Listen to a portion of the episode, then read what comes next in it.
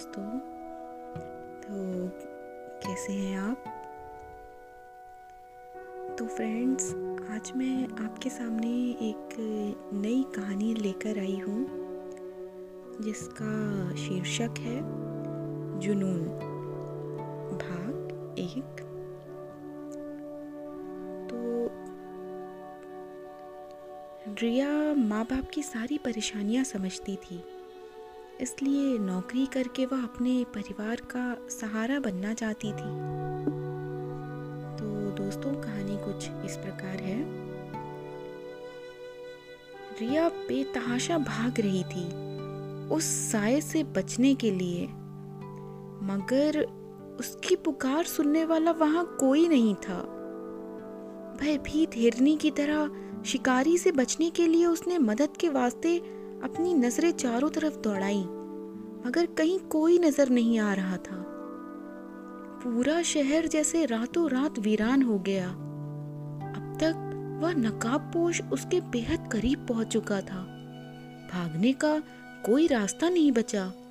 खुद को बचाने की कोशिश में उसने पूरी ताकत लगाकर उस नकाबपोश का मुकाबला करना चाहा। मगर उसकी कोशिशें उस दरिंदे की ताकत के सामने हार गईं। कपड़ों की तह में छिपा खंजर निकाल उसने रिया पर हमला बोल दिया।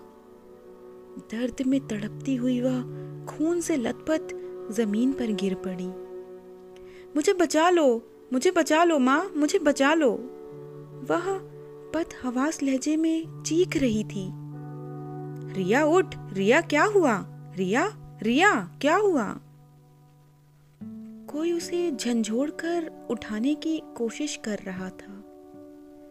उसने आँखें खोली तो देखा वह अपने कमरे के बिस्तर पर लेटी हुई थी।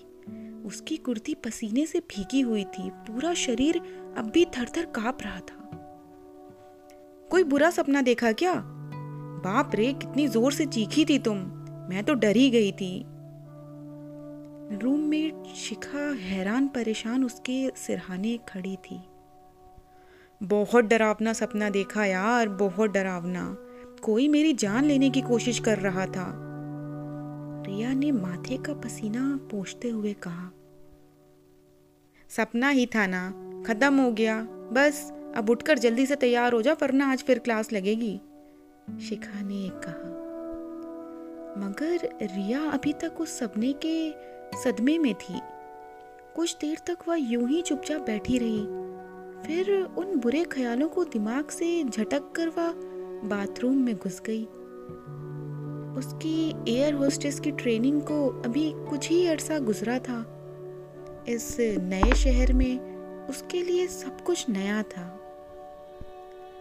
शहर की तेज तर्रार ज़िंदगी के साथ रिया अभी कदम से कदम मिलाकर चलना सीख ही रही थी।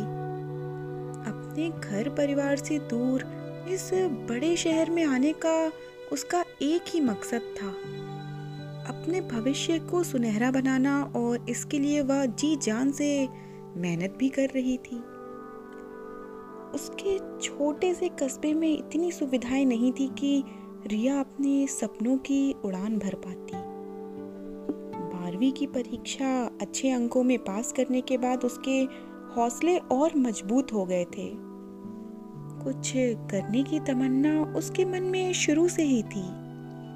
छोटी सी रिया जब अपनी छत पर से गुजरने वाले हवाई जहाज़ों को देखती तो उसका जी चाहता था कि वह भी किसी जहाज़ में बैठकर आसमान की ऊंचाइयों से नीचे झांके, अपना छोटा सा घर आँगन और आँगन में अपने परिवार वालों को ऊपर से देखकर हाथ लहराए।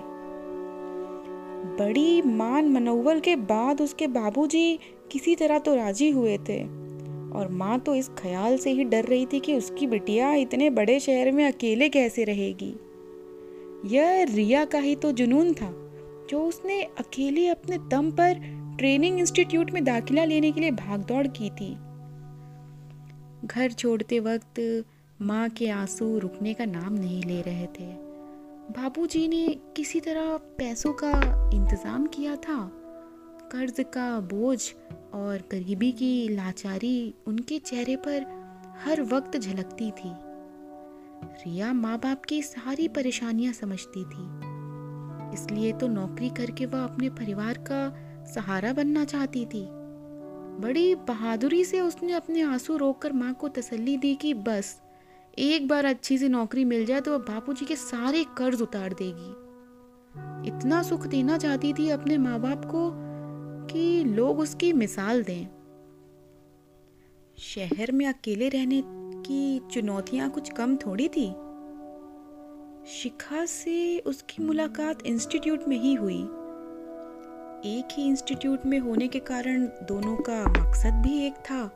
और साथ में रहने से उन दोनों के खर्चे बचते। तो दोनों ने फैसला लिया कि विमेन हॉस्टल के बजाय एक कमरा किराए पर लेकर रहा जाए।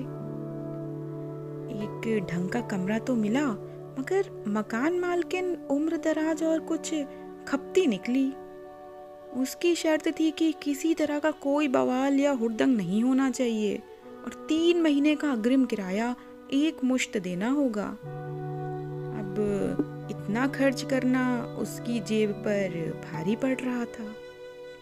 लेकिन यह तसल्ली थी कि एक सुरक्षित माहौल में रहकर दोनों अपनी ट्रेनिंग तो पूरी कर सकती हैं। बस फिर जल्द ही रिया ट्रेनिंग इंस्टीट्यूट के होनार छात्रों में शुमार हो गई। उसका एक ही लक्ष्य था और उसके लिए वह पूरी लगन के साथ अपनी पढ़ाई में ध्यान देती थी। इसी दौरान उसके बहुत से नए दोस्त भी बन गए। उन दोस्तों की संगत में उसे बड़े शहर के बहुत से अनछुए पहलुओं को जानने का मौका मिला। दोस्तों के साथ मिलकर मौज मस्ती करना पब और डिस्को जाना आदि बातें अब उसकी ज़िंदगी का हिस्सा थी। कभी सादगी से रहने वाली रिया अब किसी फ़ैशन पत्रिका की मॉडल सी नज़र आने लगी। यह कायाकल्प उसके ग्लैमर से भरे एयर होस्टेस की नौकरी की पहली ज़रूरत भी तो थी। रिया में खूबसूरती के साथ साथ आत्मविश्वास भी गजब का था। अब उसे पसंद करने वालों में उसके कई पुरुष मित्र थे। ट्रेनिंग में साथी लड़के उसकी एक नज़र के लिए तरसते और वह जैसे जान के भी अनजान बन जाती। प्यार के चक्कर में पड़कर वह अपनी मंजिल से भटकना नहीं चाहती थी। अपने पैरों पर खड़ी होने का सपना ही उसका पहला प्यार था, जिसे हर हाल में उसे पूरा करना था।